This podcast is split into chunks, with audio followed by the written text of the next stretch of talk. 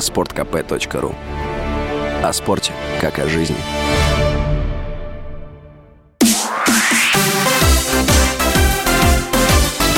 Новости спорта.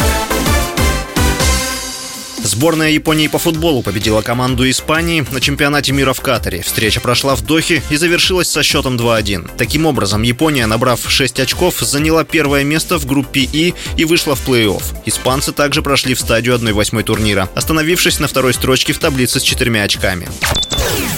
В другом матче группы И Германия со счетом 4-2 обыграла Коста-Рику. Немцы набрали 4 очка и заняли третье место в таблице, уступив испанцам по разнице забитых и пропущенных мячей. Сборная Германии отправляется домой.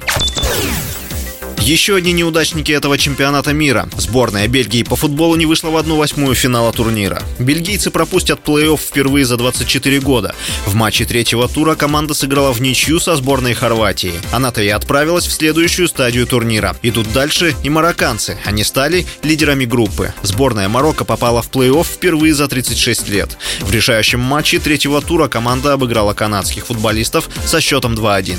С вами был Василий Воронин. Больше спортивных новостей новостей читайте на сайте sportkp.ru Новости спорта. sportkp.ru О спорте, как о жизни.